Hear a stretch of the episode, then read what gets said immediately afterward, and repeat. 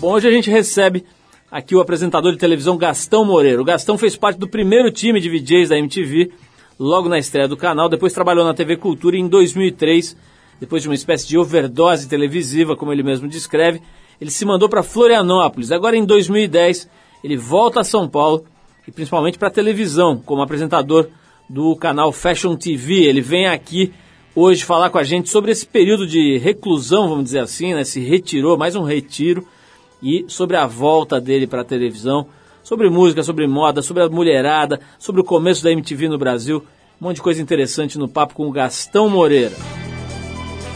E ainda hoje você confere trechos de uma entrevista que a nossa equipe fez com o Ricardo Kaufmann, diretor e idealizador do filme O Abraço Corporativo, que ganhou menção honrosa na Mostra Internacional de Cinema de São Paulo, justamente por ter mexido com a coisa da lógica, do que é verdade, do que é ficção você vai ver aí na conversa com ele que o cara deu uma mexida legal. Foi entrevistado por uma série de programas de televisão, de rádio, etc. E na verdade o que ele estava fazendo era mexer com a cabeça das pessoas. Bom, mas a gente começa o programa com música. A gente fica agora com o norueguês Robert Post, que embora ainda não tenha conquistado um sucesso muito expressivo longe do país dele, faz um trabalho bem bacana na linha do rock and roll alternativo. A faixa que a gente separou é Choice Marks the Master from the Fool, do álbum mais recente dele, o Disarm and Let Go, do ano passado. Vamos ouvir então o som da Noruega Robert Post e depois a gente vem com o cineasta Ricardo Kaufman por aqui.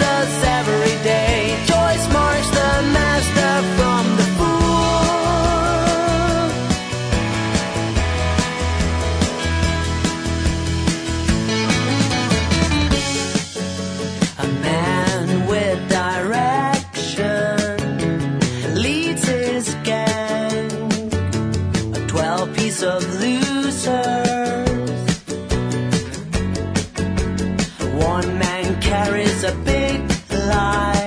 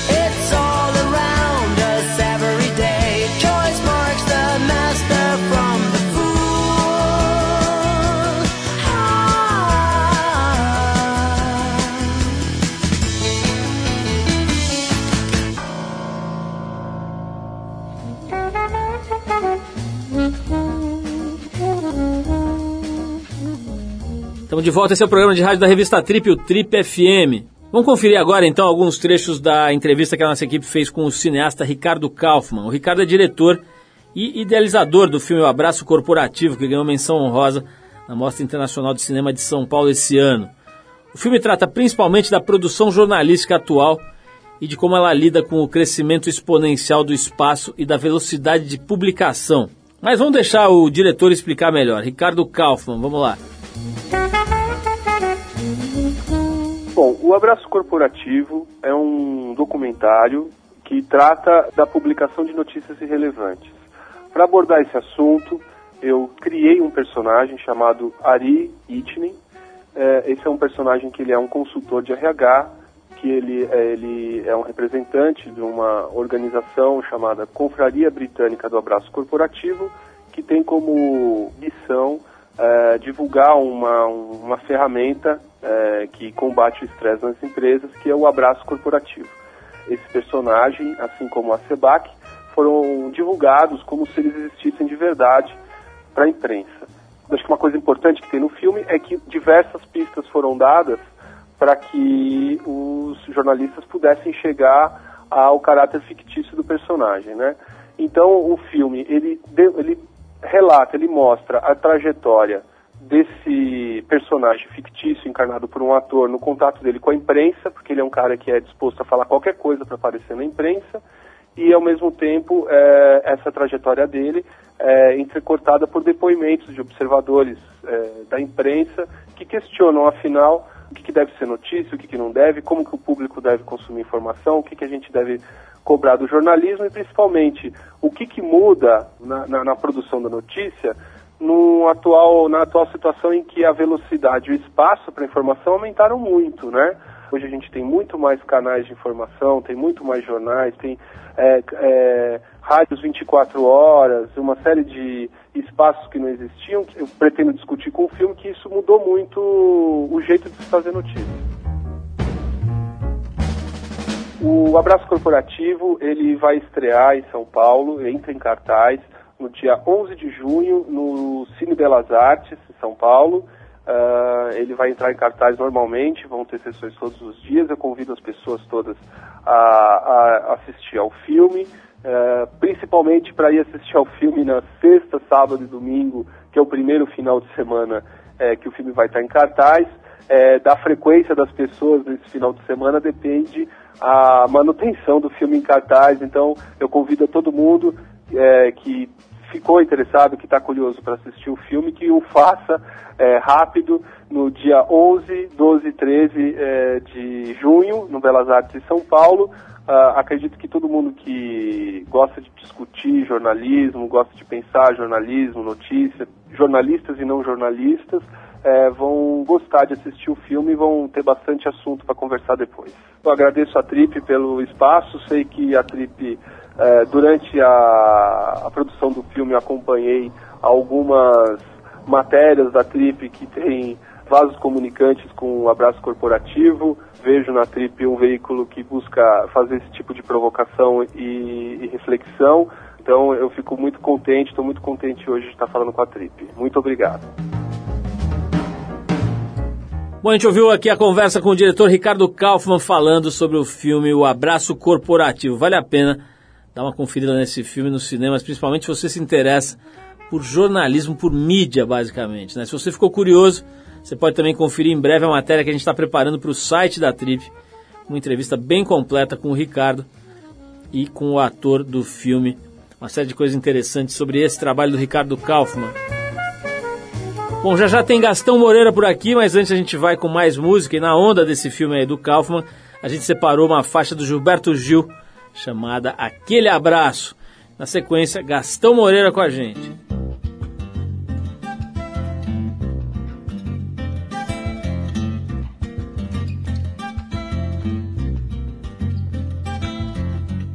O Rio de Janeiro continua lindo. Janeiro continua sendo. O Rio de Janeiro, fevereiro e março. Alô, alô, realengo. Aquele abraço, alô, torcida do Flamengo. Aquele abraço, alô, alô, realengo. Aquele abraço, alô, torcida do Flamengo. Aquele abraço. Chacrinha continua balançando a pança. E buzinando a moça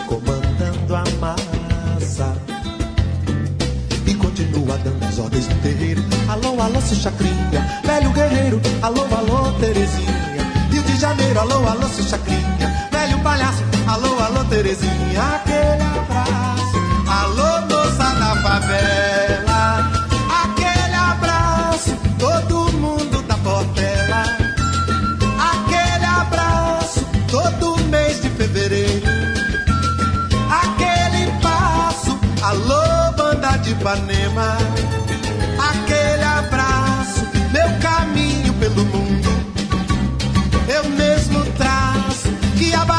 já me deu. Régua e compasso, quem sabe de mim sou eu. Aquele abraço pra você que me esqueceu. Aquele abraço, alô Rio de Janeiro. Aquele abraço, todo o povo brasileiro. Aquele abraço. O Rio de Janeiro continua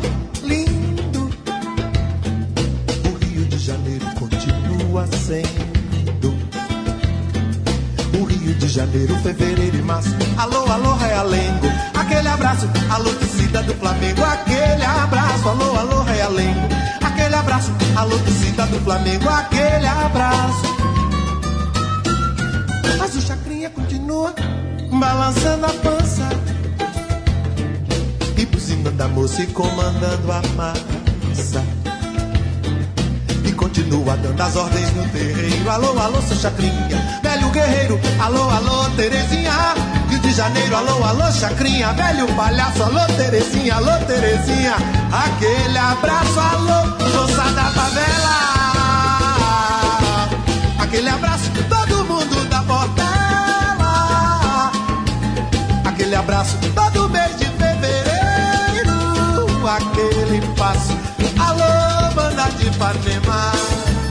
Aquele abraço, meu caminho pelo mundo.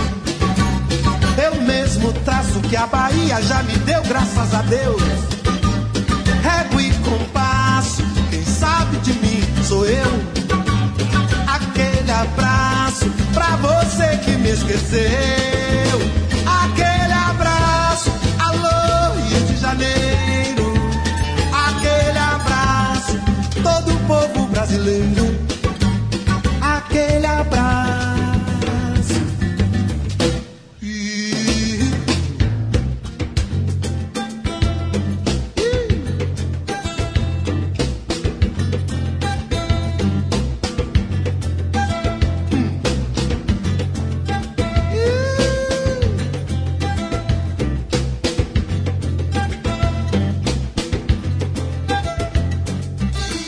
Você está no Trip FM.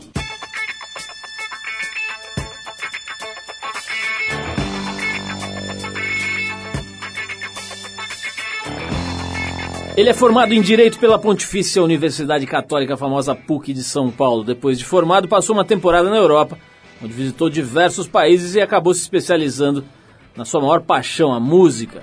Decidido a viver por aquelas bandas durante uma visita ao Brasil para prestigiar o casamento da sua irmã, ele acabou sendo fisgado pelo pessoal da MTV, que na época estava formando seu primeiro time de VJs, isso em meados da década de 90. Na emissora, ele apresentou e desenvolveu diversos programas e acabou se consagrando como um profissional eclético, capaz de se comunicar com todas as tribos, grupos e idades. Da MTV, ele migrou para a TV Cultura e lá ele apresentou o programa Musicaus, entre outros. Depois de uma extensa e intensa exposição na televisão, que lhe rendeu uma overdose televisiva, ele se picou para Florianópolis para viver entre as dunas, as praias e, dizem, as mulheres maravilhosas. Na capital de Santa Catarina foi nosso companheiro, apresentando um programa de rádio também, e atacou de empresário como proprietário da casa de show Célula.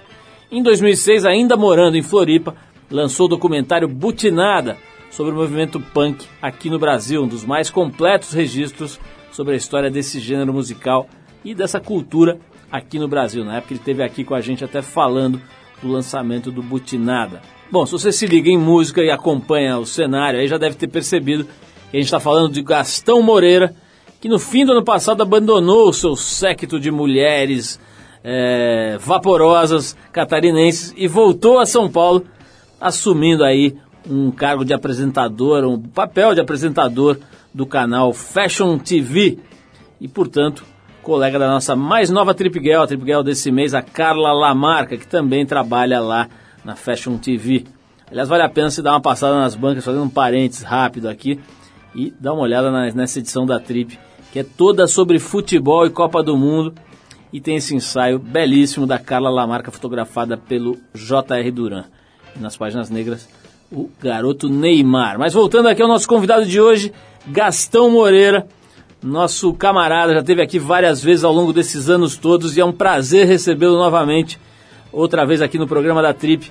A última vez que você esteve aqui, Gastão, foi nessa época né, do lançamento do Butinada. Então seja bem-vindo novamente às nossas amplas instalações. É, me sinto em casa, você sabe, né, velho? é um prazer, o prazer é todo meu. Gastão, tava falando aqui antes de começar o programa, né? Você mesmo tava falando, você tava fugido, escondido, literalmente enfiado nas dunas ali. Cheguei a conhecer a sua casa lá é, em Floripa, né? E você tava literalmente ali na moita, né, cara? Como é que foi essa decisão depois, como eu disse aqui nessa introdução, né, depois de se expor tanto na televisão para milhões de pessoas e tal, você ficar, é, vamos dizer assim, retirado, recolhido desse cenário, né, da, dessa coisa da exposição pública? De onde surgiu essa vontade? Mas sabe que minha motivação não foi devido à exposição pública, né? Foi mais pelo trânsito mesmo, cara. que eu morava, eu morava de um lado da cidade de São Paulo e trabalhava na TV Cultura. Então eu tinha passado mais ou menos em média quatro horas por dia no meu carro. Isso aí começou a minar minha resistência. O fato de não ter horizonte na minha janela, das pessoas falarem, oh, você viu a lua? Não, não vi, cara. Sabe, só via janela de prédio. Isso aí começou a me oprimir.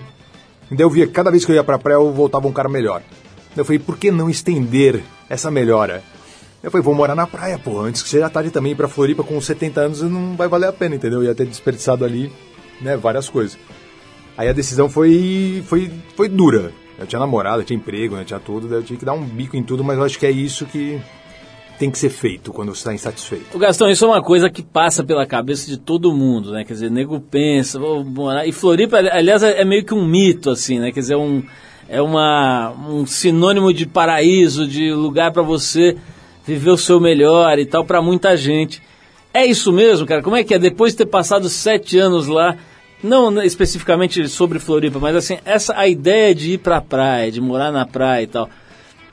Como é que você analisa hoje depois de ter ido e voltado? Cara, é um, a convivência né, com a, a brisa marítima, morar numa cidade que tem vários, várias áreas de preservação, mulheres maravilhosas, sabe? Ah, sem dúvida a qualidade de vida pesa, mas eu percebi que só qualidade de vida não me fazia feliz. O que, que faltava, cara? Faltava um. Depois que eu saí da rádio, eu fiz o meu bar, eu, eu falei, bom, eu investi minhas fichas no bar, eu falei, vou fazer um bar porque eu quero permanecer em Florianópolis, é um, é um tipo de business que ainda engloba um pouco o que eu faço, que é a música. Eu posso ter um bar por 20 anos se eu quiser, eu pensei nisso. Só que eu odiei a atividade. Eu me sentia um burocrata estúpido, entendeu? Reuniões com contador todo dia, daí eu me cansei, eu vi isso logo de cara. E aí me deu um desespero. Eu falei, cara, eu, eu perdi um pouco o rumo, você entendeu? Então eu percebi que só nos dias que eu, que eu deixava, que eu não trabalhava no bar, as pessoas, pô, vai pra praia, vai dar um rolê. Eu não, não era isso, não era isso. Eu comecei a sentir falta de outras coisas. Comecei a sentir falta de um. Construir alguma coisa construir, mais. Produzir. Eu, só, eu percebi que a razão da minha felicidade, em grande parte, é produzir. Tanto que você falou em um monte de coisa que eu fiz, até documentário, invento sarna para me coçar, que eu gosto de produzir. Gastão, tem uma Na pergunta que a galera tá fazendo aqui pelo Twitter e pela transmissão. A gente agora está fazendo essa experiência de transmitir a gravação é, pela internet. Tem gente perguntando aqui, tem uma galera perguntando aqui o seguinte: você fez lá o programa de rádio, né? É, lá em Floripa.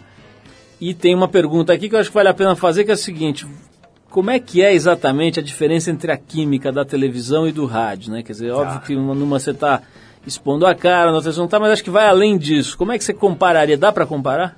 Não, eu acho que não. Eu, são meios diferentes, sem dúvida, cara. Eu brincava, não é imagem ou outra imaginação. Então eu acho que a imaginação você pode trabalhar de diversas maneiras e tudo que você fala na rádio você percebe que as pessoas né, idealizam de uma maneira que não é a real. Isso me fascina na rádio, entendeu? Então eu falo. Entra uma, um componente de fantasia, de Exatamente. imaginação, né? E de simulação até, se você quiser, né? Olha só quem entrou aqui, nossa, tá, mas não tem ninguém, entendeu? Mas você tá mexendo com a curiosidade das pessoas, já começam a perguntar já na sequência, quem tá aí, quem tá aí, entendeu? Esse tipo de coisa me fascinava. E outra coisa que me... que eu gostava muito também do meio de rádio, é, cara, eu fazia um programa meio-dia. Então, às vezes eu ia de pijama, entendeu? Tava nem aí. Bom, tem o clássico do Orson Welles, né? Que narrou uma invasão dos marcianos pelo rádio. O nego começou a sair descabelado na rua, Sensacional. desesperado. Guerra dos Mundos, né? O, o- Gastão, vamos falar um pouquinho dessa tua volta aí pra TV, né? Quer dizer, depois de fazer o Butinada, cara, fazer um programa aí. Você tá fazendo um programa sobre comportamento masculino, é isso aí? Dentro de um canal que tende a ser mais feminino, né? Mais Que é feminino e tal. Quer dizer, porra, depois de fazer o Butinada e parar num canal de moda meio feminino, cara, como é que é esse negócio? O que, que o seu analista achou? Esse é o desafio, esse é o desafio. Sabe, sabe que eu cheguei num momento da minha vida que eu queria ver outras versões de mim mesmo. Então eles me propõem alguns figurinos, eu topo, cara.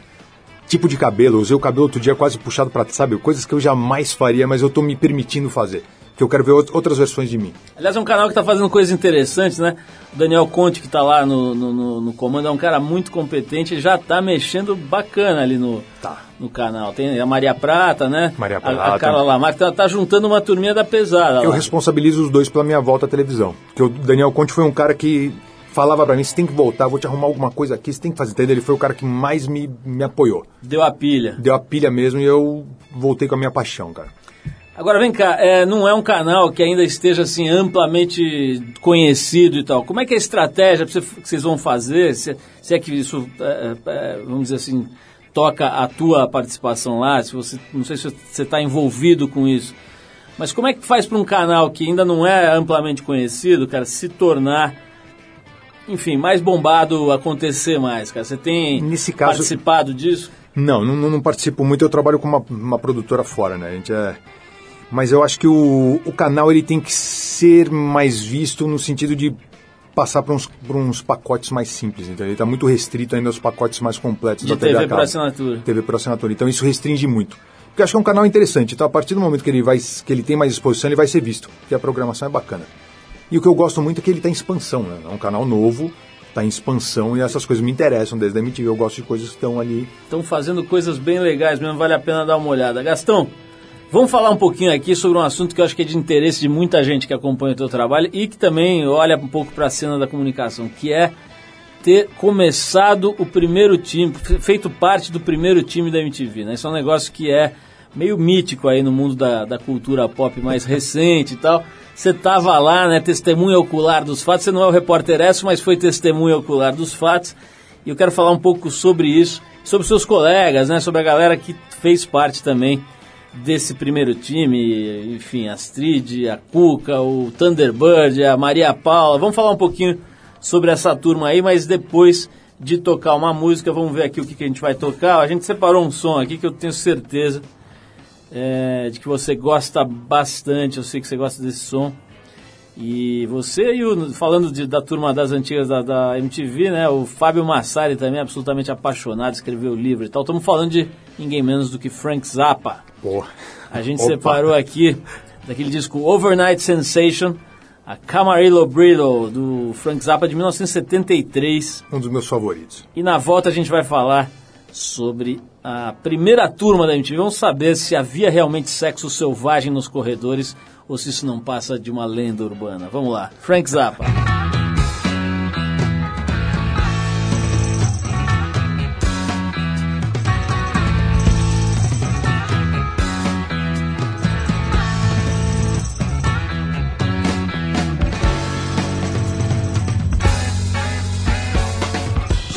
That Camarillo Brillo flaming out along ahead. I mean her Mendocino Beano by where some bugs that made it red. She ruled the toads of these short forests and every newt in Idaho and every cricket who had chorus by the bush and Buffalo. Said she was a magic mama, and she could throw a mean tarot, and carried on without a comma. that she was someone I should know. She had a snake for a pet and an amulet, and she was breeding a dwarf, but she wasn't done yet. She had gray green skin, a doll with a pin. I told her she was alright, but I couldn't come in. I could come in right then. And so she wandered through the doorway, just like a shadow from the tomb. She said her stereo was four way, and I just love it in her room. Well, I was born to have adventure, so I just followed up the steps, right past a fuming incense stencher to where she hung her castanets. She stripped away her rancid poncho and laid out naked by the door. We did it till we were on concho, and it was useless anymore.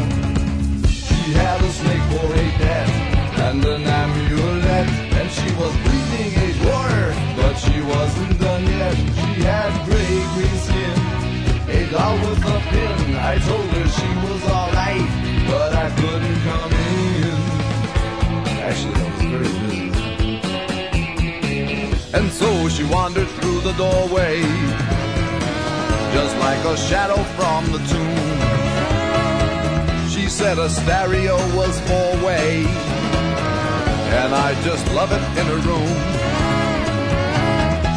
I was born to have adventure. So I just followed up the steps, right past the fuming incense stencher, to where she hung a castanet. She said she was a magic mama, and she could throw a mean tarot, and carried on without a comma, that she was someone I should know.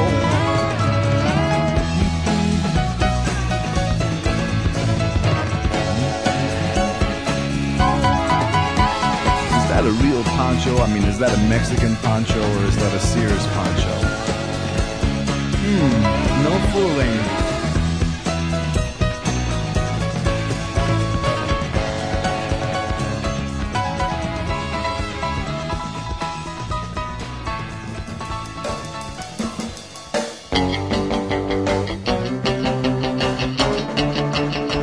Legal, estamos de volta. Esse é o programa de rádio da Revista Trip. Hoje conversando com Gastão Moreira. Se você perdeu a primeira parte da, da entrevista, não se desespere, vai lá.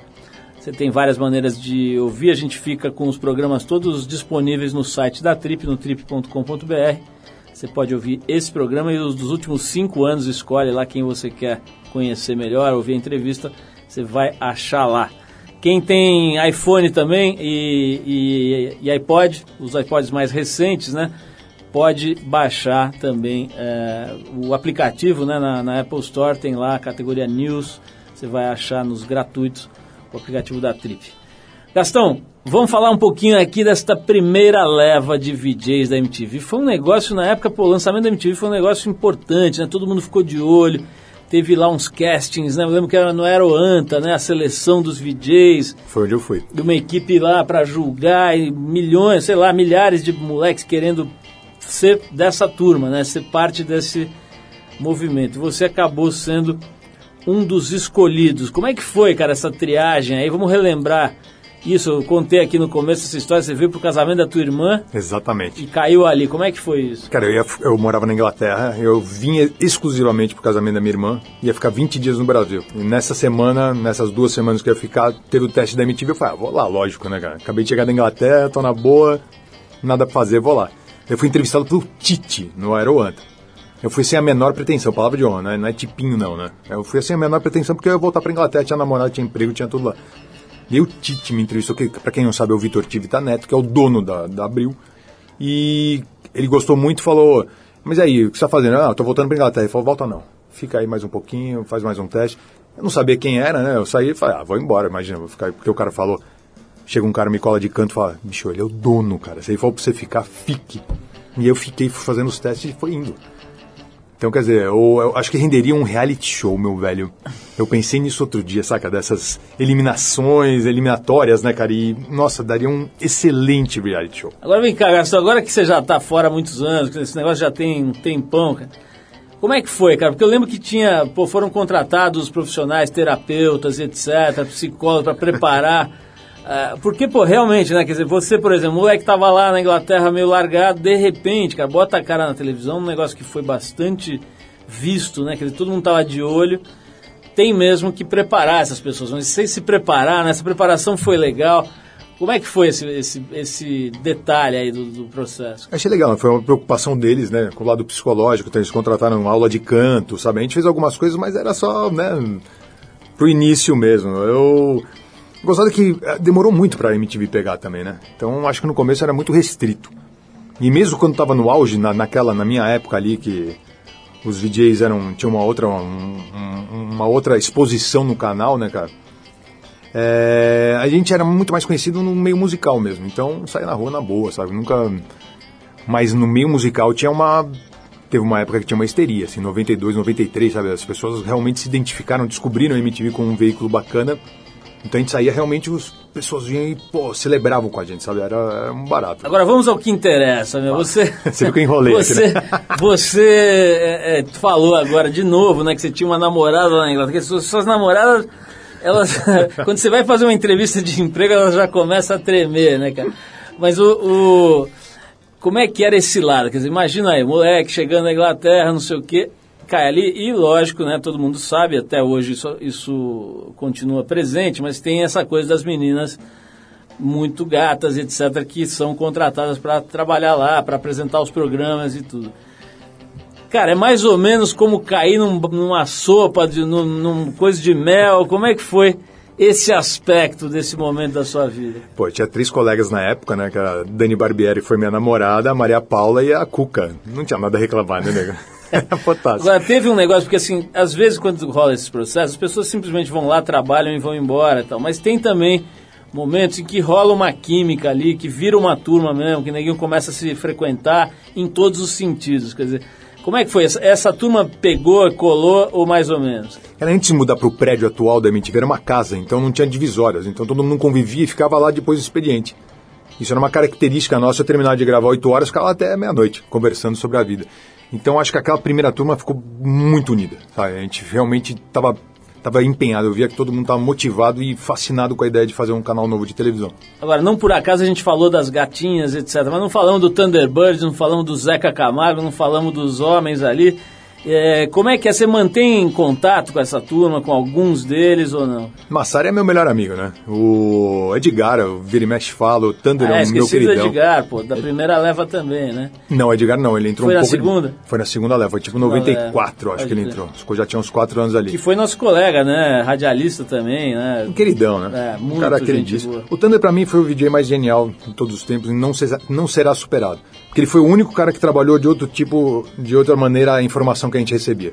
A gente se, ficava né, limitado àquela informação que a gente tinha que passar e ele entrava e improvisava, sabe? Às vezes era surrealista, sabe? Ele foi um, um Loki mesmo. Tanto é que tá fazendo um programa dele no site que o Clemente dirige, né? Que é Show Livre. Show Livre, exatamente, bem interessante ali. Abração pro Clemente e pro Thunderbird. Gastão, vamos falar um pouquinho de música, que também é a tua praia pô, forte, né, cara? Eu me lembro de ir visitar você lá em Floripa e entrar numa espécie, era uma mistura de sala forte, uma, uma espécie de cela com, com, com, com discoteca, né, cara? Eu não sabia se eu tava entrando na sala de um DJ de Medellín, né? Porque era uma coisa que tinha umas grades com uns cadeados e lá dentro tinha 300 mil CDs e equipamentos e tal. Quer dizer, como é que era esse, esse aspecto exatamente? O que, que você fez ali, cara? Era uma boate de Medellín? O que, que você transformou aquela sala? ali? Ali era o ônus de morar numa casa, né? Quer dizer, eu quando viajava eu ficava apavorado de entrarem lá e roubarem os CDs, né? Então realmente eu construí uma sala fechada que tinha uma máquina de fliperama, não sei se você se lembra É. disso. Era mais ou menos meu escritório e ao mesmo tempo tinha minha estante de CDs. Mas eu estou num processo agora de colecionador às avessas. Eu estou reduzindo minha coleção. Minha coleção. Então, antigamente eu me preocupava, não me preocupava, mas eu achava legal ter 11 mil títulos. Hoje não, Cara, hoje eu quero isso- ter menos. Tome isso como um elogio, mas ama- amadurecer é se tornar mais seletivo. Exatamente. Em todos os E sentidos. você tá dando uma limpada ali, jogando fora. O que, que você tá jogando fora, por exemplo? Então, ó, o bom foi que eu, eu mudei várias vezes. Nesses últimos anos eu mudei A muitas turma do balão mágico você dispensou já? Dispensei, né, cara? Isso eu... Gastão, vamos falar um pouquinho daqui a pouco sobre o Marcos Mion. Teve aqui recentemente, quero saber sua opinião sobre ele e sobre os novos programas de televisão. Alguns não dá mais para chamar de novos, mas os programas que estão mexendo aí com a grade televisiva, em especial os programas de humor. Quero saber a opinião, você que está voltando aí para a tela, né? Vamos falar um pouquinho disso. Pânico, CQC, o Legionários, enfim, toda essa, essa... É Legionários ou Legendários? Legendários, Legendários, é isso mesmo. Enfim, programa lá do Mion, da turma dele, que tá, onde tá o gordo, né? E, e outras coisas desse tipo que eu quero ouvir a sua opinião a respeito. A gente vai fa- fazer mais uma pausa para ouvir um som aqui. E é importante alertar para você não confundir com Black Eyed Peas. O nome é Black Keys, que é uma dupla norte-americana que faz aí um trabalho bem interessante na mistura do rock and roll com blues. Muito boa. A gente vai separar, a gente vai mostrar para vocês um sucesso recente deles que é a faixa Tighten Up do álbum Brothers, que não é do Supla e do João. The Black Keys, lançado no mês passado. Depois dos Black Keys, Gastão Moreira fará seus comentários sobre essa nova leva de programas de televisão. Vamos lá.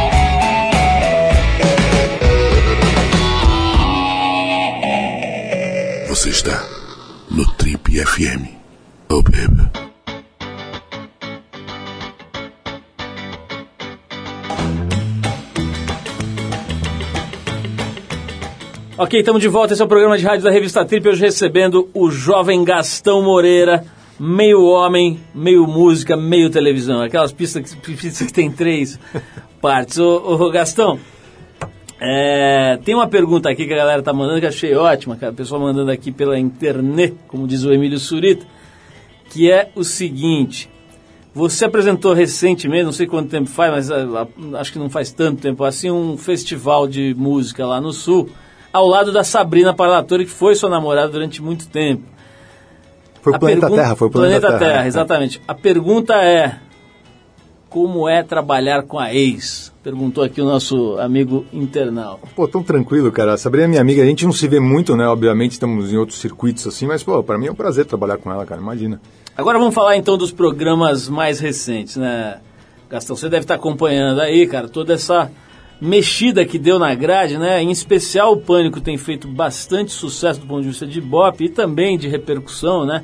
Criando bordões, personagens, etc.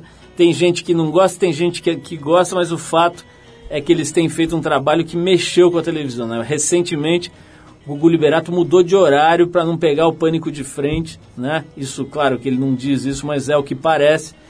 E o pânico chegou a, a tem liderado o horário, tem ficado em primeiro lugar durante 20 minutos, 15 minutos e tal, quer dizer, uma Incrível. coisa inacreditável.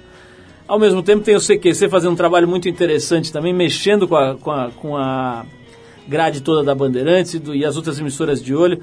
É, pega muito no formador de opinião, repercute bastante. Agora tem esse outro programa que a mesma turma fez ali, o A Liga. É, Que também é argentino, né? também argentino. O Mion, que teve aqui, né, daquela produtora Quatro Cabeças, né? O Mion, que teve aqui há pouco tempo, fez lá toda uma movimentação com a Record, né? Levou para lá o Hermes e Renato, levou o João Gordo, levou uma turma grande ali, né? É, Como é que você está vendo, cara, essa chacoalhada que a televisão... Eu estou citando só a coisa do humor, mas tem um monte de coisa, né? A- Que é o as- humor que tá as no- chacoalhando, né? Na Sim, mas, por exemplo, as novelas também, né? Quer dizer, era impensável imaginar um tempo atrás, cara, que novelas de outras emissoras fossem fazer de alguma forma a, a produzir mexidas nas novelas da Globo, fazer com que a audiência da Globo se dividisse, né? Quer dizer, não sei se você viu, mas recentemente a Folha publicou um- uma matéria mostrando que o horário nobre, a novela das oito, né? é, da Globo perdeu nos últimos anos 10 pontos de média Demorou, né? de audiência. Pois é. Então eu queria saber, quer dizer, um cara que, apesar de ter dado um tempo, sempre esteve na e perto da televisão, como é que você está vendo esse momento aí? Bom, só falando de audiência, você vê a audiência americana como é que é, né? Para um canal conseguir dois, três pontos ali é um Pulverizadíssimo. sufoco. Ah, eu acho muito mais legal, cara. Que nem um time ali que você não depende de um cara só, né? Então eu, eu vejo, por exemplo, o grande trunfo do Pânico. Edição, cara. Os editores são geniais. assim. Os caras realmente, eu acho que eles... O grande, a grande revolução deles está na edição. A maneira como eles fizeram as vinhetas, criaram esses bordões, isso aí é tudo da sensibilidade dos caras também. Como eles conseguem extrair, extrair o melhor, as interferências que eles fizeram de, de computação gráfica que criou uma linguagem agora, qualquer um que fizer vai fazer uma menção ao pânico, entendeu? Como o CQC faz e o, e o programa do Mion também faz. Então acho que os editores do pânico têm muita boa parte do mérito aí.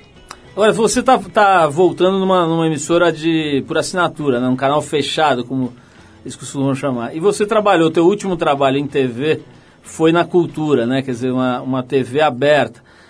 Qual é a diferença, Gastão? Quer dizer, muda muito o approach, o jeito que você se prepara para fazer, que você pensa no trabalho, a hora que você está num ambiente fechado?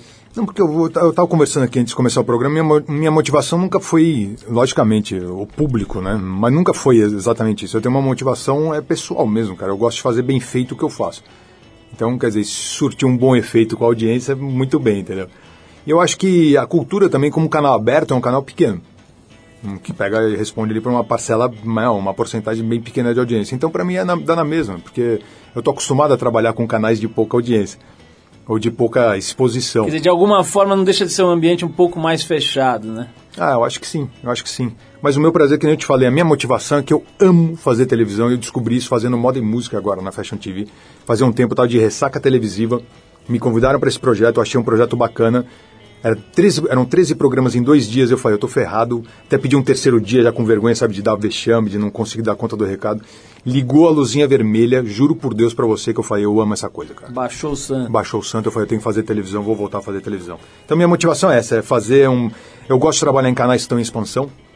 Essa é uma coisa, não sei, é uma missão minha, eu gosto, me, me atrai essa, esse desafio. E a Fashion TV é um canal em expansão, no caso. Eu atinjo um outro tipo de público, que não é o público que está acostumado com o meu trabalho, então isso eu acho legal também. Né? Eu atinjo uma faixa etária diferente. Né? Eu trabalho num canal que eu falo pouquíssimo de música. Ou seja, eu estou tentando me surpreender, mas é uma viagem minha, entendeu? Agora, a pergunta, a pergunta que foi mandada aqui pelo Twitter é o seguinte: Gastão, agora que você está na Fashion TV, você trocou suas camisetas pretas com estampa de banda de rock pelo último Dolce? Não, minhas camisetas estão mais coloridas agora, só isso.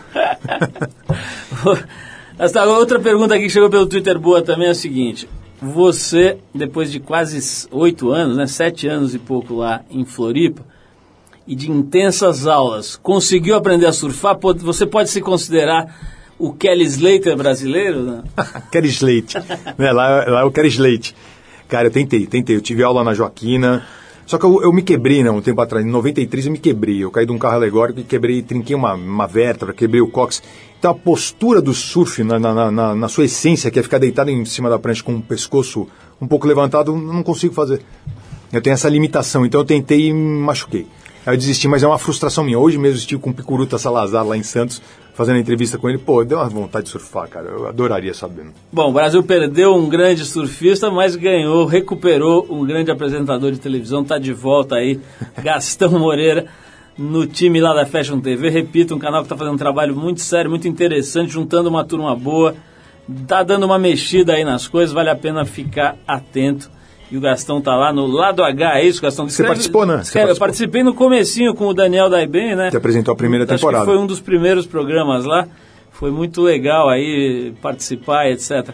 Descreve um pouquinho o programa para quem não conhece. Gastão. Então, acho que, eh, pelo menos foi a minha impressão. né? Quando falam em Fashion TV, você imagina uma coisa, um canal um pouco mais voltado para o público feminino. Então, acho que eles quiseram dar uma, uma equilibrada com isso. Fizeram, um, logicamente, um programa voltado ao universo do, do, do homem, mas que tem interesse também pro lado da mulher, né? Então, eu tô fazendo umas pautas muito divertidas, cara. E, e eu- a gente está percebendo que cabe bastante coisa, entendeu? Não é tão limitado como eu pensava. Gastão, maravilha, olha, parabéns aí pelo, pelo toda a tua história, né? A gente, eu gosto muito, por exemplo, do Butinado, a gente quase não falou aqui, mas tá à venda, quem quiser comprar ou ver, como é que faz? Saiu, saiu agora a segunda tiragem, cara. Tá vendo? Só que ele não vem com CD, né? A primeira tiragem teve o CD, agora a segunda não tem, só vem o DVD mesmo. Você vê o, o documentário mesmo, né? E eu fiz um teste de popularidade outro dia, eu peguei os sites de baixar o, o DVD, tava em todos, cara. Eu fiquei muito feliz. Legal, Butinado, pra quem não sabe, é um documentário que o Gastão fez aí sobre a história do punk no Brasil, né? Exatamente. Muito bacana, por sinal, com imagens resgatadas aí de arquivos e fotos. Foi atrás dos caras hoje em dia, né? Antes que fosse tarde, né? Isso aí, bem legal. Gastão, parabéns por tudo que você fez e principalmente por essa volta aí, que seja uma coisa positiva e frutífera, né? Que, que, que gere muita coisa boa e a gente vai certamente acompanhar, ficar de olho lá. Muito mais pela cara Lamarca do que por você, mas claro que também a gente vai dar uma olhadinha no seu trabalho lá. E pela Bárbara também, né? né? Pô, real, bem lembrado. Aliás, pô, frisando de novo a Carla Lamarca lá da Fashion TV também está na capa da Trip Nova, num ensaio bem bonito, A foto bem está, sensual, está linda. né? feito pelo querido J.R. Duran. Gastão, brigadíssimo. Eu que agradeço, velho. Vamos tocar mais um som aqui em sua homenagem. Vamos fechar o papo com o Gastão, homenageando este jovem apresentador Adorei o jovem. e o documentário Butinada, né, que eu mencionei aqui, e a volta do Gastão a São Paulo. Gastão, fica tranquilo que a cidade te recebe de braços abertos. Não tem mais trânsito. Nesses sete anos o trânsito acabou. Eu percebi. Agora você pode andar lépido pelas ruas. A real é que melhorou um pouco essa história do Rodoanel aí. Hoje eu peguei a Bandeirantes, Tirando, melhorou. é, mas enfim, vamos com a banda Inocentes, do nosso querido Clemente, mencionado há pouco também. Queridaço. E, um cara, dos mais simpáticos, dos mais positivos, dos mais interessantes aí da música brasileira, que é o Clemente. Vamos tocar Inocentes e a faixa Pânico em SP, em homenagem à volta do. Não é homenagem ao programa Pânico, pode ser também, vamos fazer homenagem ao Pânico também, mas a volta do Gastão a essa cidade tão louca quanto interessante. Gastão, obrigado. E vamos ouvir o Clemente e os Inocentes com Pânico em SP. Grande abraço para todos.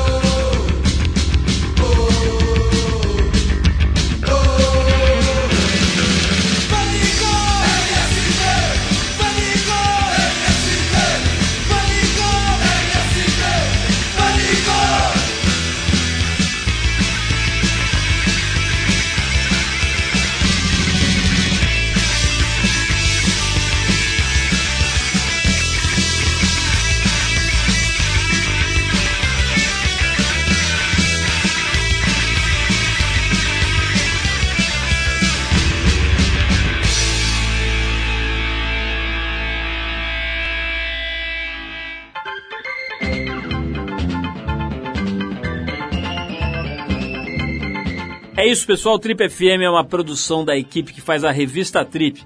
A apresentação é de Paulo Lima, participação excepcional e esporádica de Arthur Veríssimo, produção e edição de Alexandre Potashev. Para falar com a gente, você pode escrever para radio@trip.com.br ou então pode adicionar a gente no Twitter. A gente está lá no Revista Underline Trip.